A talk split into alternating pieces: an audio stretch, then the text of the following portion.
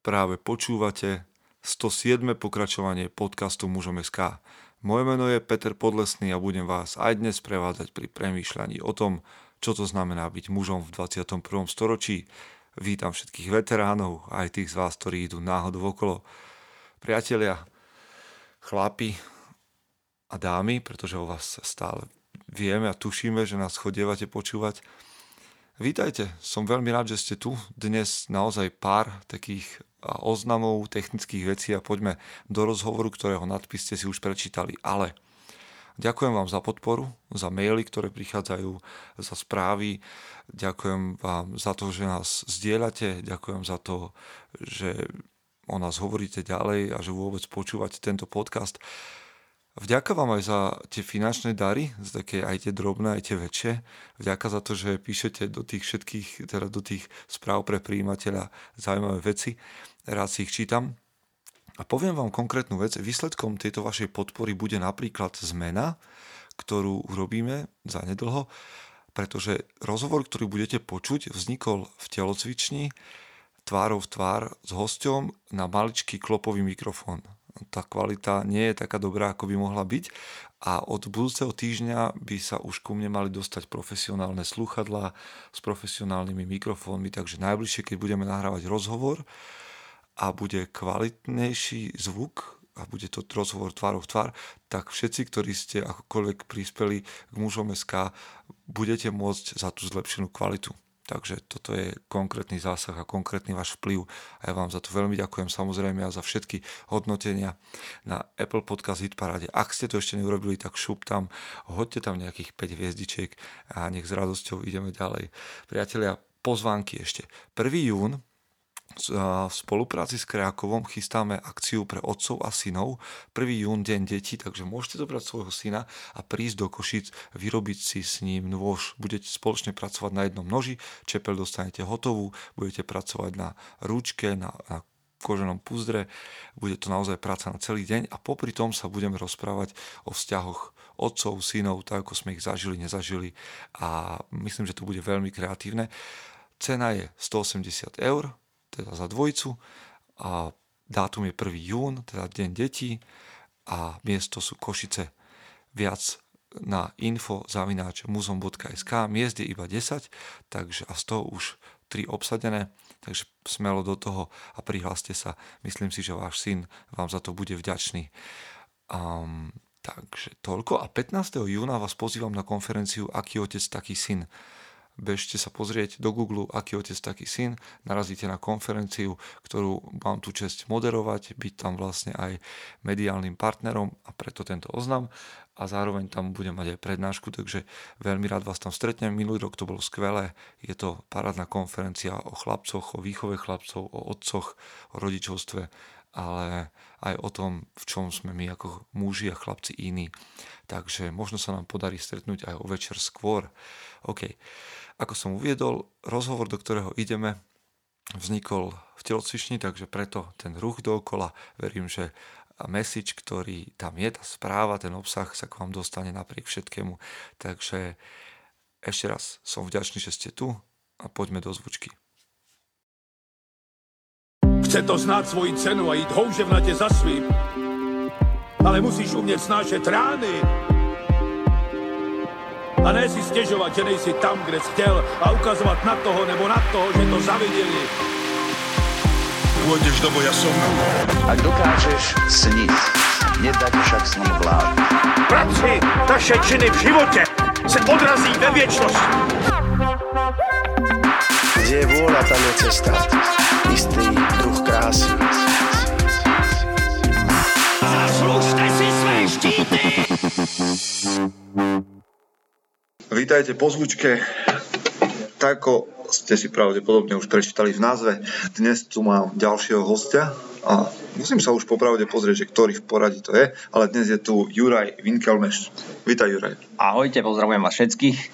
Tak, ja sa na začiatok vždycky pýtam ľudí, ako by sa definovali oni sami, ale teraz tak ja ťa poznám, no neviem, pár rokov to je, nejaké 2-3, čo sme tu, lebo nakoniec poviem aj všetkým poslucháčom, že dnes budeme hovoriť o športe a príznačne k tomu sme v športovom centre v ktorom si ty dosť a veľmi často. Lebo ja ťa teda poznám ako trénera, promotéra, spolumajiteľa, spoluzakladateľa klubu MMA Top Team Košice. No však to všetko ty by si mal ozrejmiť, že kde som trafil, kde som netrafil. Čiže kto je Juraj Winkelmes? No, kto je Juraj Winkelmes? V každom prípade trafil si do všetkých bodov a aby som išiel pekne po poradí, tak v každom prípade sa venujem športu prioritne. Ako promotér organizujeme vlastne gala večery, športové podujatia, ale aj podujatia, ktoré nemajú so športom úplne niečo spoločné, takže sú to aj plesy a rôzne edukatívne kongresy a takéto záležitosti. Vlastním aj reklamnú agentúru, popri tom tlačiareň, ktorej sa už až tak nevenujem. A tak ako si to naznačil, ty, venujem sa hlavne tomuto centru, v ktorom sa momentálne nachádzame. Koľko mám vlastne, lebo ty tak to vymenovala, že koľko má tvoj pracovný deň hodín v priemere? Lebo si vymenoval toľko vecí, že mám pocit, že 37. A včera som mal debatu s jednou kamarátkou, ktorá mi napísala o 4:00 po obede, že už na to nemám síl, urobím to zajtra, lebo ja som od 7 rána hore a proste už nevládzem. Ja som sa trošku zasmial a hovorím jej, že ja som od 3:30 hore dnes konkrétne, a taký bežný deň pre mňa je, stávam okolo 5:00. Stávam okolo 5:00, ty dobre vieš, že ráno o 6:00 ma tu vidíš, takže ja stávam okolo 5:00, urobím nejaké hygienické návyky a veci, ktoré mám zvykom, dám si kávu a zbehnem na rýchlo maily, zbehnem na rýchlo telefón, idem sem a tu začínam deň a ten deň sa odvíja každý deň nejak inak. Teraz je spojený s uspredaním Oktagonu Prime, takže mám veľa stretnutí, veľa sa pohybujem skôr v obleku. A zvyčajne je to teplaková súprava. A tak na striedačku by som povedal. Ale začiatok je, keď som odpovedal na tvoju otázku, tak začiatok je 6:00. Pracovný začiatok je 6:00 a končím väčšinou pri notebooku 22:00. A idem rovno do postele. Výborne, čiže ak si niekto myslí, že si pozrel nejaký film, že nejaký boxerský a vidí tam promotérov, ktorí v saku prídu už na zápas a zhrabnú peniaze, tak to není asi celkom to, čo ty robíš. Čo to vlastne znamená, že je takto promotér alebo spolumajiteľ klubu, zakladateľ klubu?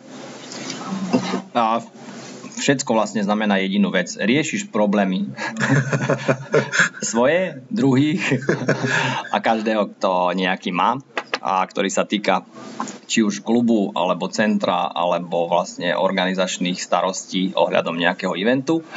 Takže promotér vôbec nie je nejaká práca, ktorú si treba nejak idealizovať. Väčšinu ľudí vidí len to, že stojím v obleku už pri hotovom evente, dávame rozhovory, vidia nás v televízii, vidia nás v rozhlasoch. A to je takéto krásne pozlátko. To je vlastne ten obal. A popravde je to vlastne ťažká práca. Väčšine na notebooku, väčšine na telefónoch, väčšine zahltený problémami, väčšine zahltený rýchlym rozhodovaním sa. A proste záleží aký event to je, aký druh eventu to je. A tak poďme nadviazať na ten najbližší, aby som to tak rýchlo popísal ľuďom. Predstav si, že máš na starosti asi tak 250 ľudí, každý niečo chce, každý má nejaký problém a všetko je na teba. Ty sa musíš rozhodnúť, máš k tomu jasné, že nejaký podporný tím, ale aj ten podporný tím má nejaké kompetencie, ale vždycky to skončí na tom vrchu ľadovca, kde si ty. No ale dobre, to sme skočili k niečomu, čo vlastne je aktuálne a dostaneme sa k tomu, ale ty sa k športu nejakým spôsobom musel dostať, že normálne si od malička robil bojové umenie a preto si dnes niekde pri organizácii týchto športov, alebo si začal úplne niekde inde? Začal by som tak, že každý, kto ma pozná, vie, že ja som športovec s duchom aj telom od narodenia a moja taká genéza bola, začínal som od 3 rokov ako lyžiar. Tomu som sa venoval 11 rokov. Potom prišla nejaká puberta a vek, kedy som zistil, že lyžiar nechcem byť, lebo treba ráno skoro stávať, choď stráviť víkendy. Tak býva, že vlastne tínežeri vždy zistia, že ten šport, čo robia 11 rokov, že už nechcú to robiť.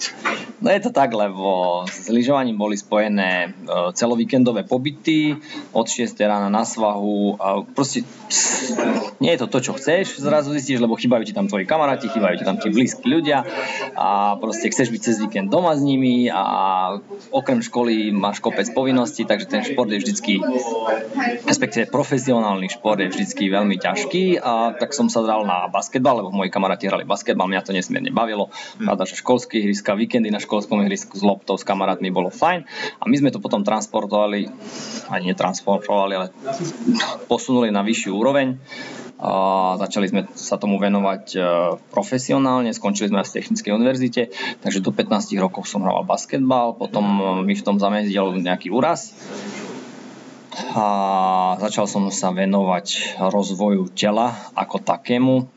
S úrazom som mal spojené nejaké problémy aj pohybové, takže začal som sa venovať tomu, ako sa dostať čím skôr do kondície a ako sa dostať k športu, ktorý ma nesmierne baví. Potom prišli tie posilky, potom prišiel ten vek 18-20, kedy každému záleží, ako vyzerá.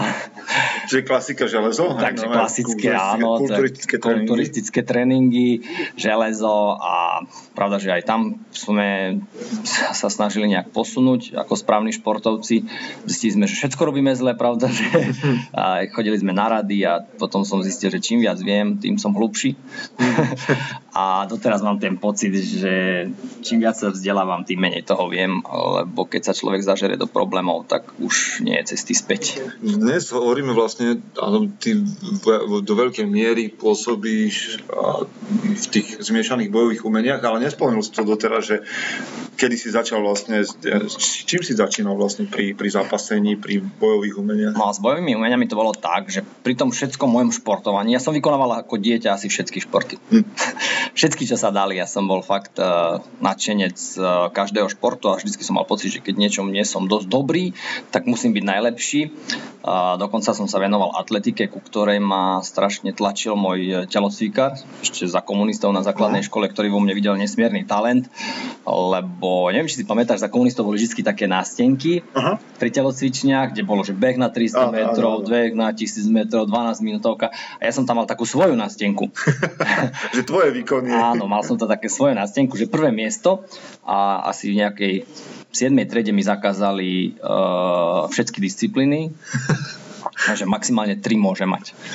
Tak a to akože ti potvrdia ľudia, ktorých tu nám máme v centre, aby si s nechcel si vyšľal.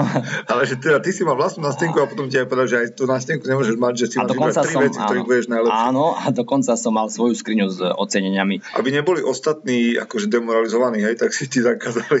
Neviem, vtedy som si to tak neuvedomoval, ale keď sme mali takú tú školskú olympiádu, takisto mi povedali, že ty sa nahlas do 3 maximálne. Aby aj iní mali šancu asi, alebo neviem, ja som to videl ako nejaké obmedzenie, že prečo. Hlavne som videl v tom čase pár dní, že sa môžem uliať zo školy. A chcel som ísť do všetkých disciplín, lebo každá disciplína prebiehala v iný deň. A to ma strašne demotivovalo, že nemôžem sa venovať všetkým. Hej. Takže maximálne 3 dní som mohol zabiť zo školy. Ale takže tá atletika, tu som robil doslovne na silu. Ja si pamätám, že on ma naučil chodiť po obede na povinné tréningy atletiky, čo mňa to až tak nebavilo. Ani som za tým nevidel nejaký veľký význam, ale on videl do mňa atleta. Ešte na futbalovú školu ma nutili chodiť. Ty si vážne prešiel každým športom v Košiciach. Každým športom. Každý sa ku mne dostal, akože po športovej stránke, tak každý hneď chcel ma otočiť na nejaký svoj smer. Potom som dostal telocvikára, ktorý bol futbalista, potom som dostal telocvikára, ktorý bol hádzanár, takže budeš hádzanár. A takto nejak som sa motal, ale aby sme sa vrátili k otázke tvoje bojové športy, a ja som sa dostal ešte skrz tých všetkých športov, pravda, že aj na karate, ktoré ma svojím spôsobom bavilo, ale v tých detských mojich očiach to nebolo vyslovene tak ako som si predstavoval, že za pár rokov brúsli. Áno, tam väčšinou človek príde a zistí, že musí cvičiť katy a všetky tie povinné cvičenia a nie je to vôbec o tom, čo sme videli vo filmoch v 80. rokoch, že Van Damme. Nie, vôbec to takto nebolo, takže tiež som od toho upustil a potom som fakt akože sa začal venovať už tak jednotlivým športom vážnejšie, potom ten basketbal, tak ako som spomínal.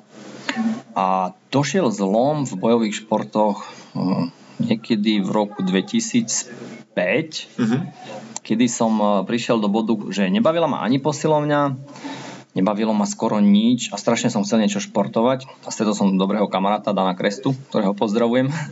A on mi hovorí, že počúva, ja idem dneska na tréning, na MMA. A ja, že na čo? A on, že na MMA. Čo to je? Že martial arts, že smiešné. To je také, vieš, to poď a pozrieť na tréning, že poď so mnou. Hovorím, že dobre, tak idem s tebou. Tak som si tam tak sadol doslovne. Chvíľu som sledoval tých chlapcov a som snažil sa dekodovať, že o čom ten tréning je. Proste nosili na rukách, strašne fyzicky to vyzeralo náročné, čo ma celkom bavilo.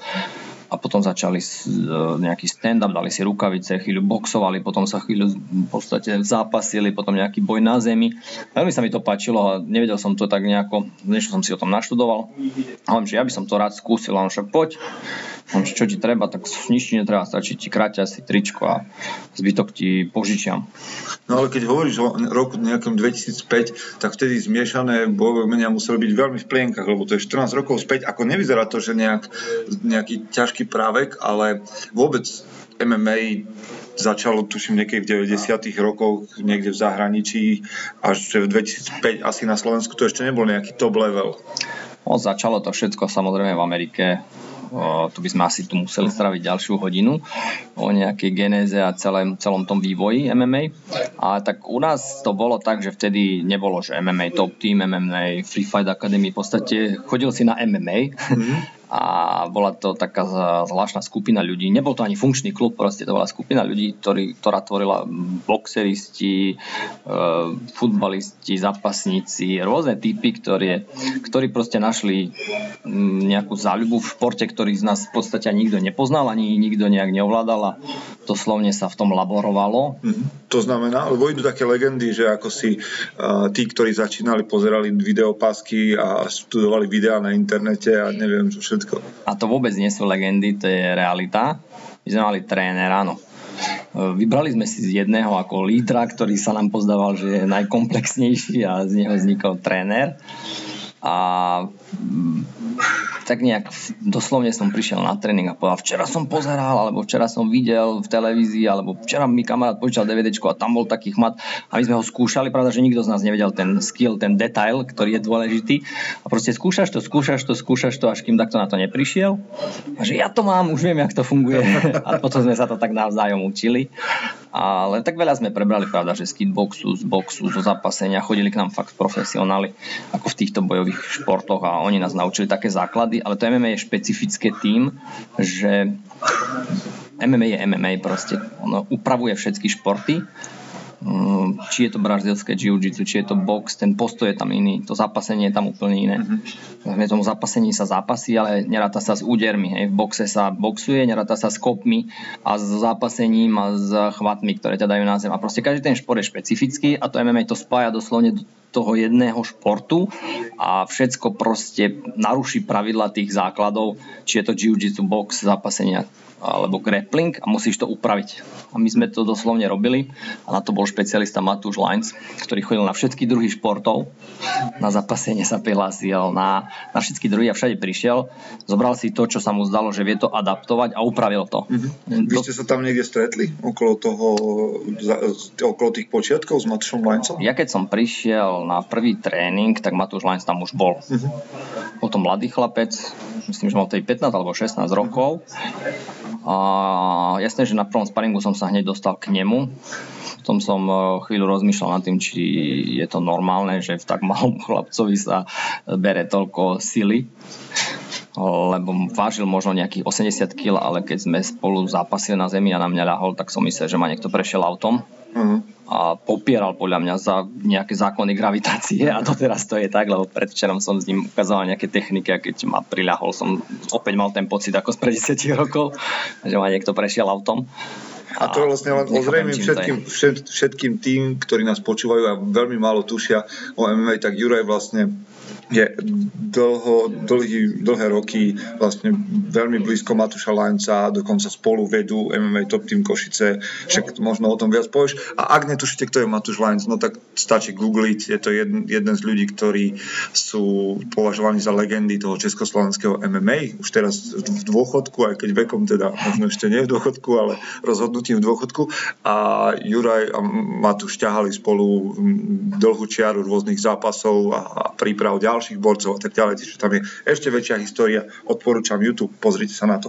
Čiže ty si bol vlastne pri začiatkoch MMA na východe Slovenska, alebo vôbec na Slovensku, vtedy to tu vznikalo na celej ploche, alebo východ bol niekde vpredu, vzadu, pred tým všetkým?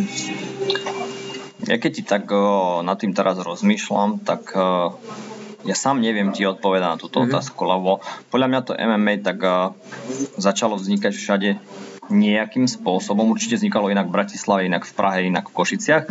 Tak v Košiciach aj teraz, čo si pamätám, tie týmy, ktoré tu pôsobia, tí lídrovia začínali všetci spolu. Čiže to už Maťo Božík alebo iní majitelia a momentálne tréneri.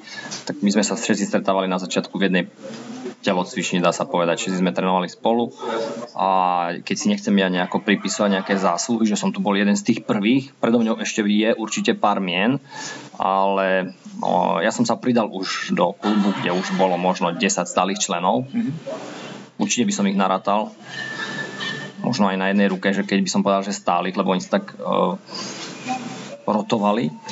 A my sme s Matúšom, ja som neprišiel ako prvý, určite, ale s Matúšom sme asi zostali v nejakom bode tak 4 z tých pôvodných. No prišli sme do veku, mne momentálne 38 rokov, ja zatiaľ nemám deti, ale ostatní prišli do veku, kedy sa začali ženiť, začali sa im rodiť deti, prvé dieťa, druhé dieťa, tretie dieťa. A pravda, prvá pauza, druhá pauza, tretia pauza, presne jak si povedal, a pre niektorých to bola aj finálna pauza. Takže sa už k tomu nejak nevrátili, aj keď veľmi rád ich vydávam ešte momentálne v telocvičniach a že nájdu si čas a prídu sem tam pozrieť tú našu mláď, sem tam si prídu porovnať tie svoje skúsenosti, s ktorými odchádzali, že ako sú na to momentálne s porovnaním s tou modernou mládežou, ktorá už má nenormálne perfektné podmienky na tento šport. No vidíš, na to sa ťa idem pýtať, lebo ty si, hej, štartovali ste niekde v jednej telocvični všetci spolu, za tých povedzme 14 rokov si došiel až k tomu a prešiel si cez organizovanie East Pro Fightu, čo bola asi najväčšia akcia vôbec na východe, vôbec nejaký najväčší turnaj alebo najväčšia udalosť na východe Slovenska a poťažmo vôbec v tých slovenských podmienkách asi jedna z najväčších, ak nie najväčšia, tým, čo sa tu dalo urobiť. A teraz si v Oktagone, ale ja sa chcem spýtať, lebo sú ľudia, ktorí, keď im spomeniem MMA a spýtajú sa, že čo to je, samozrejme, tak ja poviem, že no to je to v klietke. Tak hneď sú vydesení ženy okamžite, lebo sa im to spojí s nejakou divokou agresivitou, so smrťou a s smrteľnými zraneniami, ale ty hovoríš o tom, že tu však vidíš tých mladých chlapcov, čo tu chodia, dokonca aj pár žien, dievčat sa objaví. Tak ako by si tých ľudí charakterizoval? To sú, a vy keď ste sa stretali na začiatku, to ste boli taká partia hooligans, agresorov, zabijakov, ktorí hľadali, že kde sa môžu pobiť, keď už si to vyskúšali na tréningu, lebo vieš, taký je stereotyp o ľuďoch, že no to sú tí, ktorí ťa zabijú nás počas prvého stretnutia.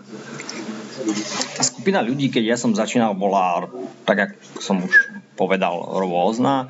Boli tam vojaci, policajti, SBS-kári, boli tam vrcholoví športovci, zápasníci, boxéri a proste by som povedal, že to bola taká neidentifikovateľná skupina s rôznymi odvetviami a s rôznym pôsobením a už by som sa k tomu ani nejak nevracal.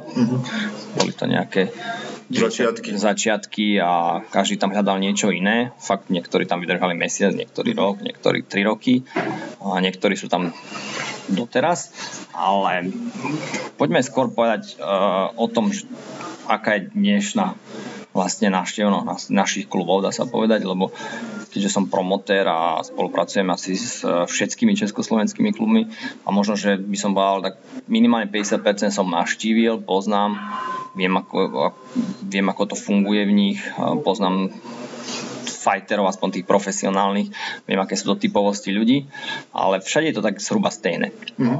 Ten predpoklad, ktorý ty si povedal, že idem sa pobiť, alebo chcem sa niekde pobiť, alebo chcem ísť do MMA klubu, lebo ja sa chcem byť niekde, je všade, ale každý, kto príde s týmto úmyslom k nám, myslím, že už sa nevráti po prvom tréningu. Prečo? Teda ja viem prečo, lebo pozerám občas na tie tréningy a niektorých som sa zúčastnil, ale povedz prečo. Prečo si myslím ja? Že sa už nevrátia. Hlavne veľmi mu tam nechcem povedať, že pristrihnú hrebienok, ale jeho ego tam hneď utrpí, lebo dostanú, stáva sa nám bežne, že príde chlapec, zlatá reťazka, veľké bicepsy a že chcem trénovať, nech sa páči, že dajte mi dakoho, že tak si zober, tu nás sú začiatočníci, trebárs tento mladý pán, bude tvoj sparing na dnes, ja on chce poriadneho. A že dobre, tak najprv začni tu, ideme robiť niečo, nejakú techniku, tu sa mu nepáči, akože aké techniky. To je taký, že taká debata, výmena názor na začiatok, chvíľu nám nejak odporuje, ale hovorím, že chceš trénovať, tak trénuj jak všetci. Po 15-minútovej rozcvičke má dosť, väčšinou dotyčný, o ktorom rozprávam, je príbeh z minulého roku, po 10 minútach z 15-minútovej rozcvičke rozdýchával pri dverách, potom odišiel na záchod, čo tam robil, neviem. Potom sa dal nejaký ľahký grappling, lebo bol štvrtok. A keď zistil, že ho ten 70-ročný chlapec už tretíkrát porazil, 70-kilový chlapec už tretíkrát porazil a z priebehu 5 minút tak odišiel do šatne a už sa nevrátil. Aha. Čiže tam to končí, hej? Vlastne, tam to končí. Nie je to o nejakej nezmyselnej mlátičke, ale naozaj je to tréning športovcov, atletov.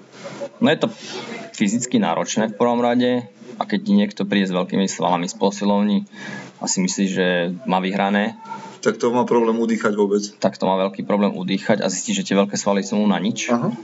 Veľký sval, veľa kyslíku, veľa energie spotrebuje a v tomto športe to nie je úplne, že ideálna zostava.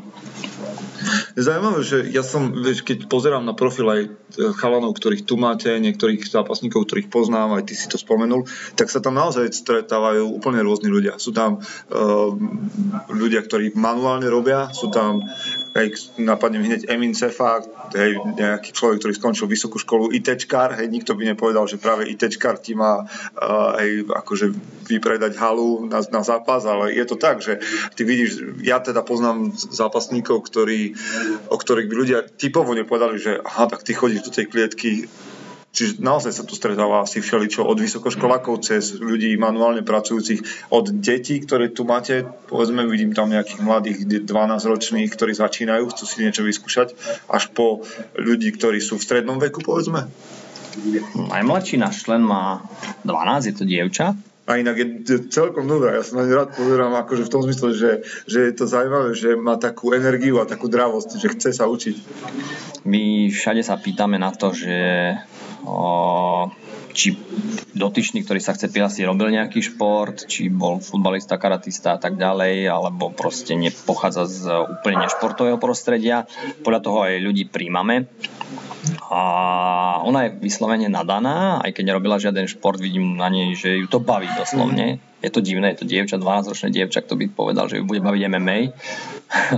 Ale videl si to sám, tú radosť v jej očiach, keď je na tréningu.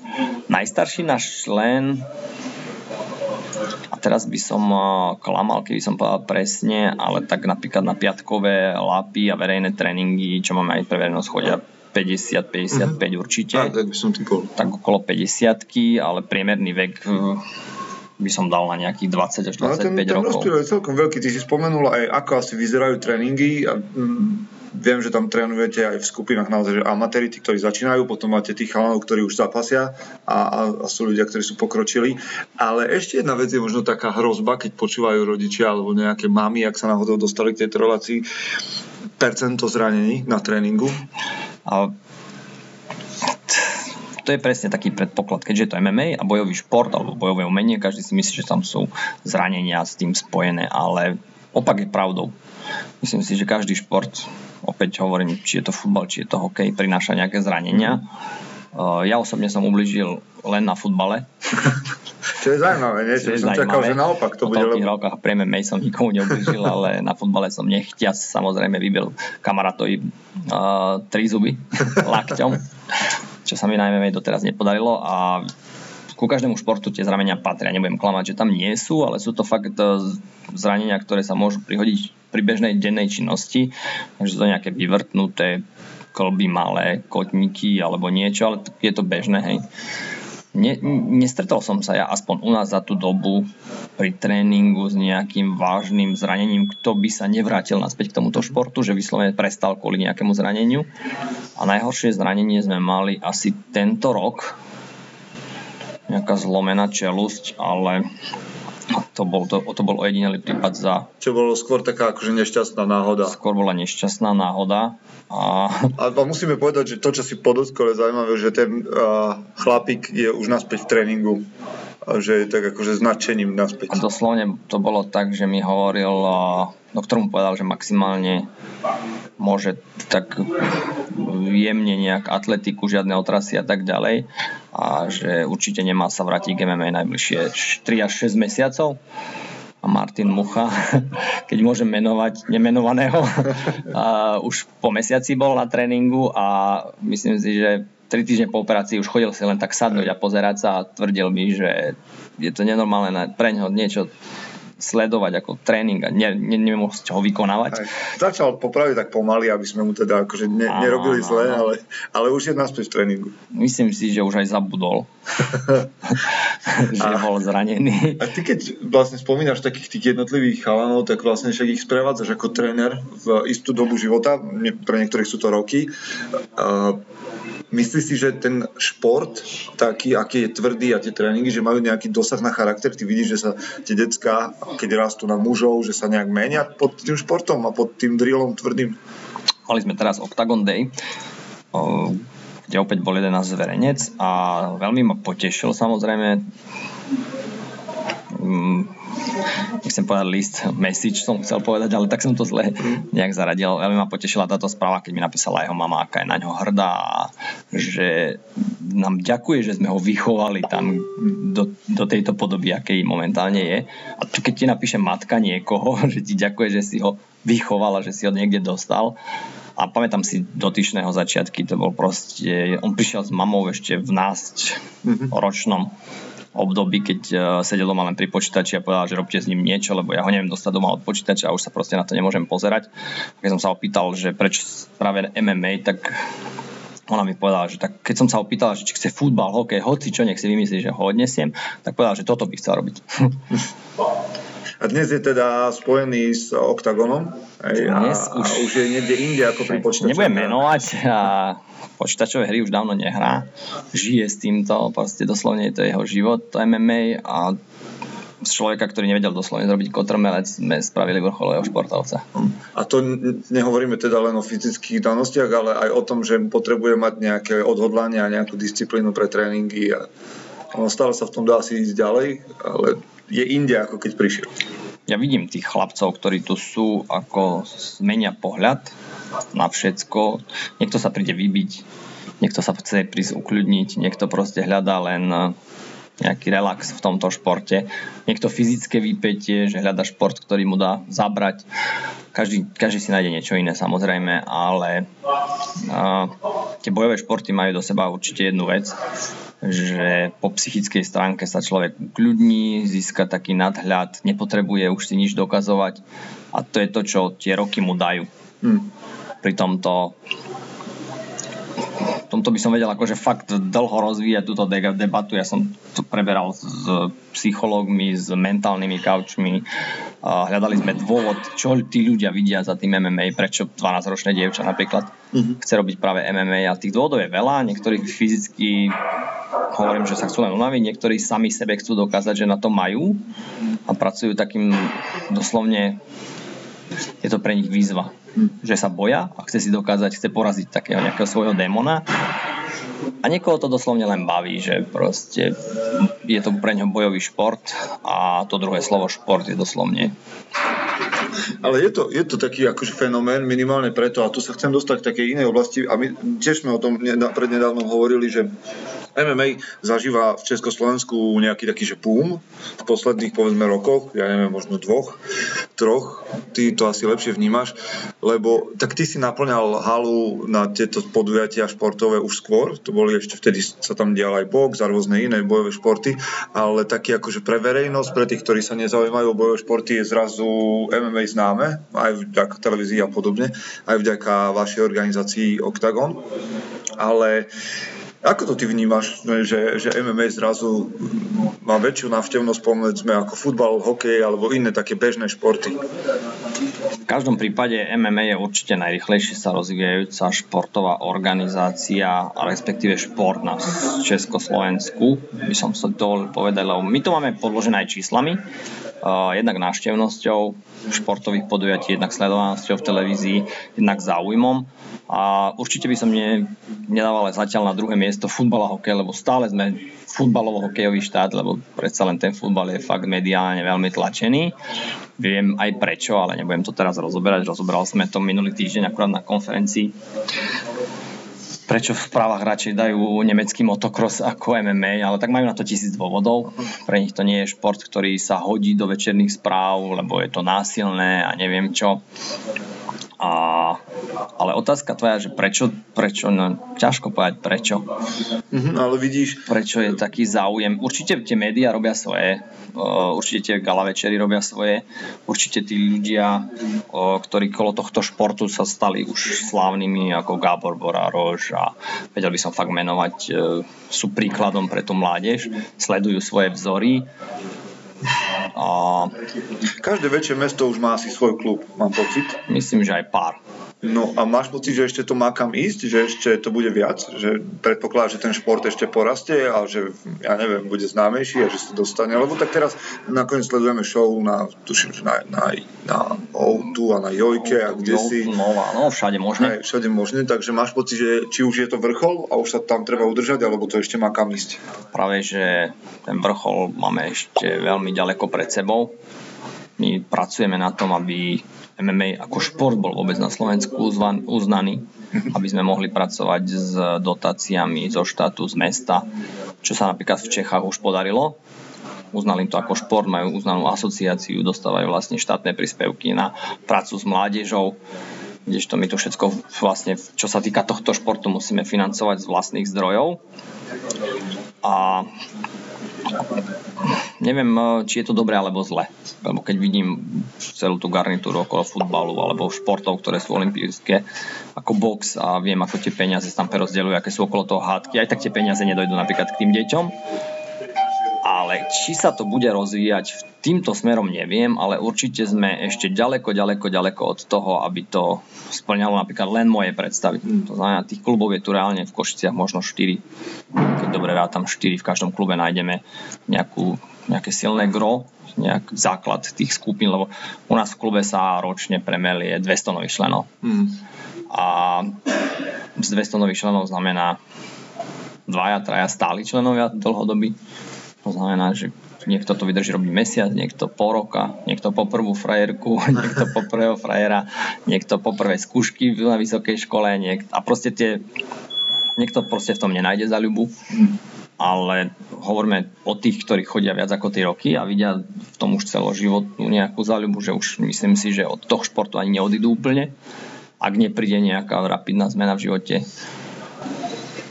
Takže keď si to porovnáš s inými športami, ako je futbal, tak si vezmi, že koľko je futbalových klubov napríklad v Košiciach, koľko je tu futbalových prípravok, rôzne HP, neviem, od 1 až po 8, koľko tu je štadiónov. Celá tá štruktúra týchto klubov je úplne iná, ako zratiaľ umeme. Takže odpoveď na otázku určite má kde rásť a myslím si, že sme tak na 3% svojho. Wow. No tak to som zvedavý potenciálu. Mňa tento šport baví z rôznych dôvodov a aj preto, že som ku nemu, že som tak nazrel, že čo to znamená a vidím tú drínu. A výsledkom toho, čo robíte, je Oktagon Prime. A ku tomu sa chcem dostať vlastne na konci, lebo je to pred nami. Aj keď ľudia počúvajú túto reláciu, tak máme týždeň pred Oktagon Prime v Košiciach a ešte majú šancu sa tam dostať, ale k tomu sa dostaneme nakoniec, nech im to ostane v hlave. Ja stále toho hostia, ktorého mám, snažím nejakým spôsobom vyspovedať. Tak poďme. No a teraz zase nabúrame možno stereotyp niektorých ľudí, lebo my sme tu párkrát sedeli u nás a pýtal som sa ťa, sme sa bavili o knihách a tak ďalej, takže idem sa ťa pýtať, že ktorú knihu máš najradšej, respektíve možno ťa nejakým spôsobom ovplyvnila, alebo sa k nej vraciaš, alebo možno si ju naposledy čítal? Priznám sa, že ja som vôbec nebol čitateľ knihy, už vôbec nie nejaké beletrie. Skôr to boli, by som mal návody inštruktážne a edukatívne druhy kníh. ktoré som začal študovať so súvislosti so športom. Od 4-hodinového tela cez Megila, cez všetky tejto literatúry som už prečítal veľa, a ktorá ma tak najviac ovplyvnila, je aj mi možno ťažko teraz povedať tak z jednej ruky. Z každej si vezmem takéto podstatné. Ja som typ človeka, že niečo si prečíta a chce to hneď vyskúšať, takže vždycky si vezmem nejaký typ tréningu, ja neviem, či to je caculín alebo nejaký kettlebell a začlením to do nejakého svojho vývoju, do nejakého tréningu. O každom športe som niečo čítal. Čítal som rôzne knihy o MMA, čítal som o rôznych hviezdách, čítal McGregor, Ronda Rousey alebo niekto, ich životy, ale nemám takú knihu vyslovene, že by som chcel niekomu povedať, že toto si určite. Na tú knihu z Ronda Rousey som inak zvedavý. K tej sa ešte chcem dostať, to som nečítal. Ja si stále myslím, že tie životopisy, ja neviem, napríklad Atila má tiež svoj životopis, ktorý bude mimochodom teraz takisto na Oktagone Prime, ale vždycky to píše niekto. Niekto ich spovedá, niekto to píše a vždycky to už tak dá do takého formátu, kde už to nie je také, že OK, čítal som naposledy Tysona na dovolenke, jeho životopis a prišlo mi to už také veľmi upravené. Už je to skôr legenda ako realita. Poviem, že pri nejakej 50. strane som sa nad tým zamýšľal, či to ozaj mohlo byť tak, ako to píšu v tej knihe. A skôr si myslím, že chcú to mať ako bestseller, takže to všetko tak prifarbia. A ten reálny život by som si najradšej asi vypočul od neho. Aby mi odpovedal na svoje otázky, že ako to bolo, lebo fakt pri tej 50. strane som mal 10 otázok, ktoré by som sa fakt spýtal. Nehovor mi, že toto bolo tak.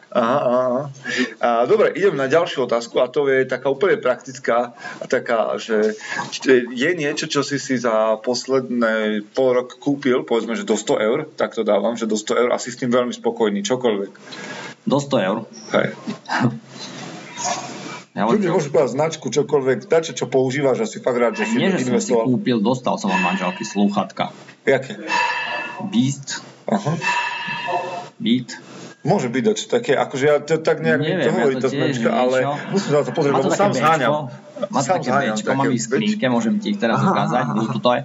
A ja hovorím, že už som starý človek a nemám rád luk, nemám rád hlučnú hudbu a dostal som slúchatka, ešte som o tom rozmýšľal, že na čo, a ona mi hovorí, že vidím, že chodíš behávať na pás a viem, že ťa to nebaví, vyskúšaj behávať s hudbou. A doslovne toto bolo taký zlom. Normálne. Čiže máš dobré slúchadlá, hej? Dostal som dobré slúchadlá, našiel som správny typ žánru hudby a doslovne dokážem behať na pase aj pol hodinu. Čo pre mňa bolo také, že nemysliteľné, sa nudím doslovne pri behu. To aj ja to poznám. A ma to ani nebaví doslovne. A keďže bola zima, vonku sa mi nechcelo, blato, sneh, čo na to môže byť pekné, nesmyselne behať. A hľadal som nejakú kardiočinnosť, tak som začal behovať tak, že 5 minút, 6 minút, 10 minút a s tými slúchadlami som sa normálne zabudol na tom pase a zrazu pozerám pol hodina, 36 minút už behám a proste započúvaný do dobrej hudby. Toto mi tak zmenilo pohľad na behanie, na šport a doslovne už aj v aute si púšťam takúto hudbu, takže v poslednom období to bola jediná vec, ktorá zmenila také niečo, čo by som ani sám o sebe nepovedal, že ich využijem. V začiatku som mal taký pocit, že na čom ich, a teraz už ich mám v skrinke a všade. Ty vlastne pracuješ aj s reklamou veľa. Veľa, áno. A keby som sa ťa opýtal, a ty máš v dispozícii určite billboard, respektíve môžeš mať, ale keby si naňho mal dať jeden taký, že odkaz, že prečíta si ho celý svet, máš nejakú vetu v hlave, ktorú by, alebo nejaký odkaz ľudstvu, čo by mali všetci vedieť, že by si to vycapil na nejaký billboard? V poslednej dobe, igen. V poslednej dobe zamyslel som sa tak, že už mi aj slovosled utiekol, by som povedal, že používam často vetu všetko zlé na niečo dobré. A začína sa to stavať môjim životným krédom, lebo prišiel som na to, že je to vlastne tak. Prišla nejaká vec, udalosť, alebo niečo sa mi stalo a si hovorím, že ježiš, tragédia, čo budeme robiť. A nakoniec som zistil, že všetko zlé je na niečo dobré. Posunulo to veci inde, ďalej, alebo iným smerom, alebo ma to prinútilo vlastne popracovať na niečom viac. A nakoniec som si povedal, ešte dobre, že sa to stalo. Takže zo všetkého zlého sa dá aj niečo pozitívne. Máš niečo, čo by si pomenoval ako takú svoju najlepšiu dlhodobú investíciu v živote? Najlepšia dlhodobá investícia. A čokoľvek, to môže byť v čase, v peniazoch, vo vzťahoch, to je jedno. Moja najväčšia dlhodobá investícia je šport. Takže klub ako taký, to MMA, do toho investujem kopec času, kopec peňazí, lebo šport je závislý na peniazoch, to dobre vieš. A to je taká moja najlepšia asi dlhodobá investícia. Ja tento šport verím v tieto projekty, ktoré my vytvárame, ktoré robíme, a verím v budúcnosť tohto. A každý si myslí, že my promotéri, že proste, jak sa budeme mať dobre, že koľko peňazí sa na tom zarába. Ale opak je pravdou. Zatiaľ je to fakt investícia a dlhodobá. A verím v budúcnosť a verím aj v návrat tejto investícii raz. No tak nech sa to podarí. A keby si mal, a to je taká otázka, ktorá, no nemusíš na ňu odpovedať, zase však na žiadnu nemusíš, ale ja stále sa snažím vyťahnuť z každého môjho hostia jednu takú, že absurdnú vec, čo robí, že vieš, že možno, že ti manželka alebo kamoši hovoria, že to je také akože ne celkom normálne, ale ty to máš rád a proste si to nechceš nechať zobrať. A... Joj, tak o tom by vedela rozprávať moja manželka. Mám rád svoje ukladanie vecí napríklad v šatníku a ona tvrdí, že to je abnormálne. Ale jak ti to ide, podľa farieb či do pravých uhlov? No, či to je to, že to nikto nevie, podľa čoho to ja triedím, ale mám zvláštny spôsob napríklad ukladania tričiek a košelek, zohnem na poli, rukavice tak zahnem dovnútra, to už si ja nevieš predstaviť. Nie, už som sa stratil na poli. Ale to také úzke dlhé a ja to tak ukladám. Úzke dlhé? Také, stále si predstavím, že nie, to máš tvorec. Ja to mám práve, že také abnormálne. Ona mi to stále preskladá, že prečo toto robím. Že, a ja to už robím od mala, tak a neviem prečo. A je to taký môj zvyk. A proste takto to mám rád, takto to chcem ja mať poskladané. A ani ma nenapadne inak poskladať to tričko. Si, ale to? Teraz budem rozmýšľať nad tým, že jak to môže byť. Dobre, to si pozriem. A ešte také mám plno zlozvykov, keď si spomenul manželku, hneď mi prišlo pár na mysli, že nezatváram fľaše zásadne. Nedovrieš fľašu, hej? Proste otvorím, dám vrchnák na vrch, nechám na stole a stále sa oleje a plno, akože určite má každý veľa takých zlozvykov, nie len ja. Nedotvárať fľaše je paráda, to som ešte nebol. Neviem, prečo to robím. A každý deň mi to hovorí, prečo si zase nezavral fľašu, zase som sa oliala. V kuchyni máme, alebo v telocvični máme vodu, ja otvorím, napijem sa, položím a vrchnák položím na vrch, ale nezašrubujem ho. Ti to ušetrí čas, vieš, keď sa chceš druhýkrát napiť. Áno, ja určite na to mám nejaký vnútorný logický dôvod. Asi preto, aby som nemusel zás odšrubovať, ale ona za každým si myslí, že je zašrubovaná, jak ju chytí do ruky, sa oleje. Poďme na takú vec, že ako je najčastejšie zlé odporúčania počuješ vo svojej profesii, v ktorejkoľvek? Akože vieš, že počuješ také mýty, alebo že tak by sa to malo robiť a tak by sa to malo robiť a ty už si, či už v reklame, alebo v trénerstve, v bojových športoch nejaký čas a vieš, že to zďaleka nie je tak. Tým mýtov, to je... Matúš hovorí, že keď ja sa rozprávam, že nie je konca, ja tak aj odchádzam do rôznych tém, kade, ale tých mýtov je toľko, zase by som vedel o tom rozprávať. Pred chvíľou som ti ukázal jedno video. A čo sa týka športu, tak najčastejší ten mýtus je, že ja som chlapec z ulice, zbijem každého, lebo proste to je tak mylná predstava. Ja to neviem pochopiť doslovne. No ale počkaj, tak poďme k ulici. Ten mýtus samozrejme, že sa niekto pobil párkrát v krčme alebo s niekým netrenovaným a za každým vyhral, dajme tomu, neviem akým spôsobom. Je taká milná predstava, že keď príde niekde na tréning s niekým, kto sa vyzná v tých bojových športoch, že nad ním vyhral ako... To proste si musí každý asi sám vyskúšať. Počkaj, ja sa spýtam, tak odskočím, že podľa teba čo funguje vlastne na ulici, v tej bitke na ulici? Utiesť. Aha, dobre, ok, potom je... To funguje stále a je to najjednoduchšie, ako sa vyhnúť alebo nedostať. Dobre, ja by som to asi aj tam uzavrel, lebo ja si myslím, že sa budeme rozprávať o tom, že či sa strhnúť toho človeka na zem, alebo zostať v postoji a ty hovoríš utiesť a to je podľa mňa super rada. No, je to jediný spôsob, ako sa vyhnúť nejakému zraneniu, keďže nedojde k osobnému kontaktu. A keď sa chceš vyhnúť, doslovne, ty nevieš, čo je to za supera, ktorého stretneš na ulici. Fakt to môže byť niekto, nejaký agresor. Normálne, že by sa riadil ty tým, že ušiel by si? Bez problémov. nemáš v sebe niečo také, že ja som bojovník a teraz akože musím tam zostať a... Ja utekám preto, aby sa im nič nestalo. OK, dobre, to beriem. To je také, vieš, ja sa vyhýbam sa doslovne každému, ja neviem, stojím v bare, tak to za mňa drgne, povie mi niečo, poviem, dobre, fajn, tu máš, kúpim ti novú palenku, prepač. Aha. A mne je to jedno, že má 20 kg alebo 200 kg, či je silný, slabý, na čo si nebudem merať. Nepotrebujem si ja osobne nič dokazovať a múdrejší ustúpi. Posledná otázka. Ty si na začiatku povedal, že máš toho celkom dosť, teda od 5. od 6. od rána do tej 10. Povedzme, že v jednej chvíli zistíš, že je toho fakt veľa. Čo máš, jaký máš na to opravný prostriedok? Čo robíš, keď si nesústredený, zahltený? Jaká je tvoja cesta z toho von? Keď som doslovne nesústredený, za tým vidím veľa dôvodov a keď som nesústredený z toho, že som fakt prehltený, tak ako si teraz povedal, najjednoduchší môj recept, ktorý mám sám pre seba, je zoradiť si veci pekne podľa postupnosti od najdôležitejších. Znamená začať riešiť veci postupne.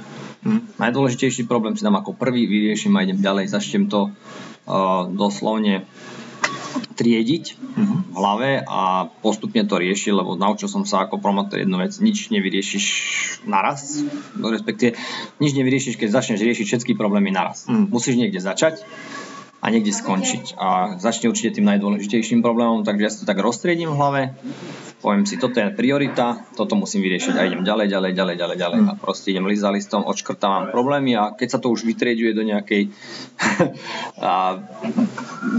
formy, že už sú tam len také maličkosti, tak už začnem byť aj kľudnejší, aj spokojnejší a už nie som taký zahltený.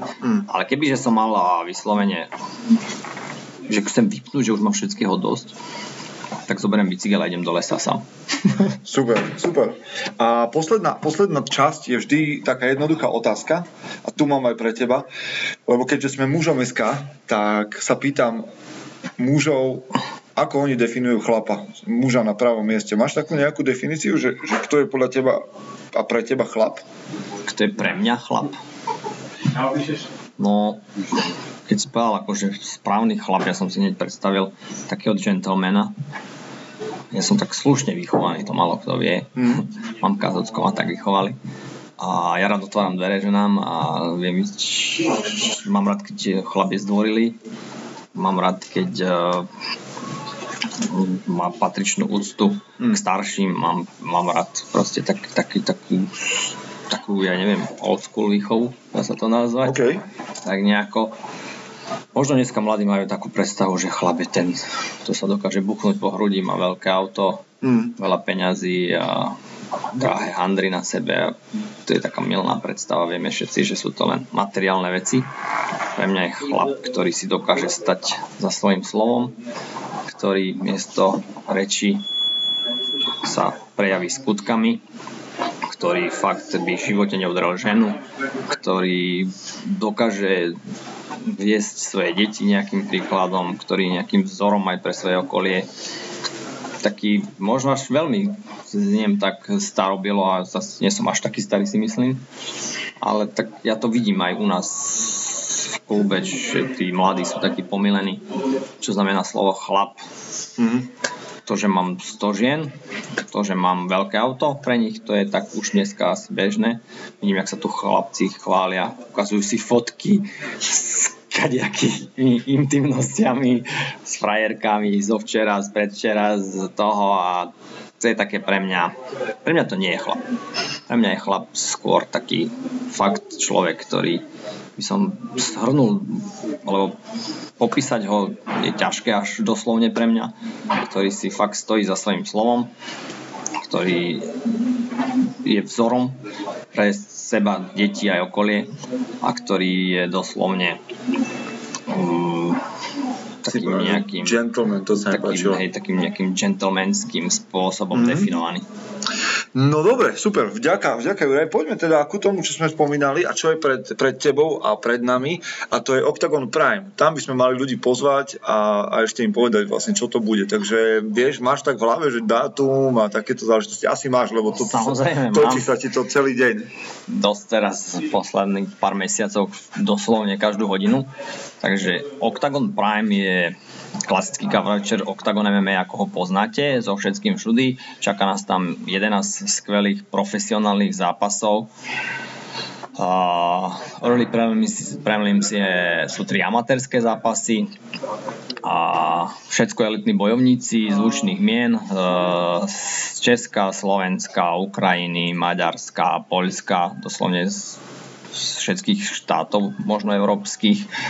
Teda tejto V4 našej, nie? Tejto našej V5 by som už mal.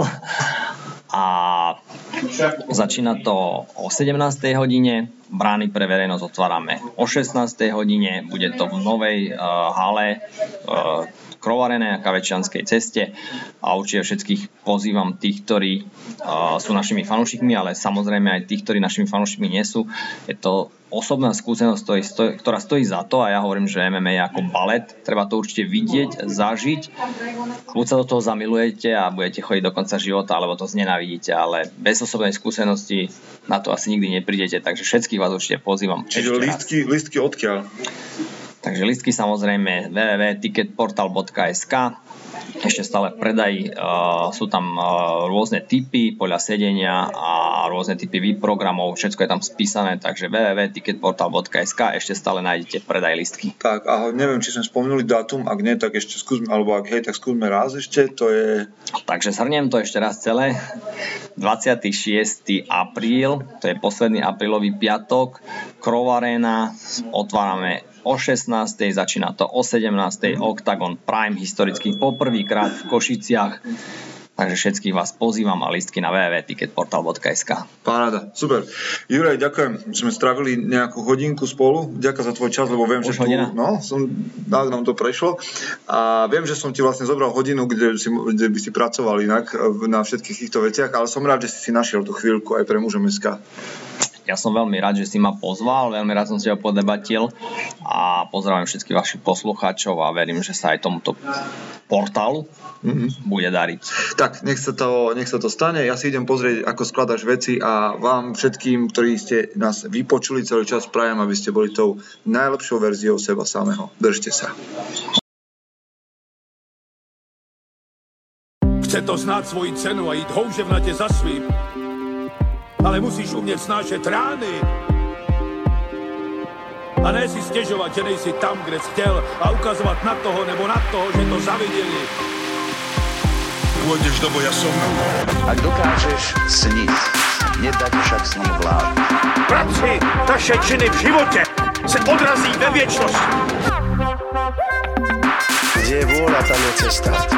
Istý druh krásy.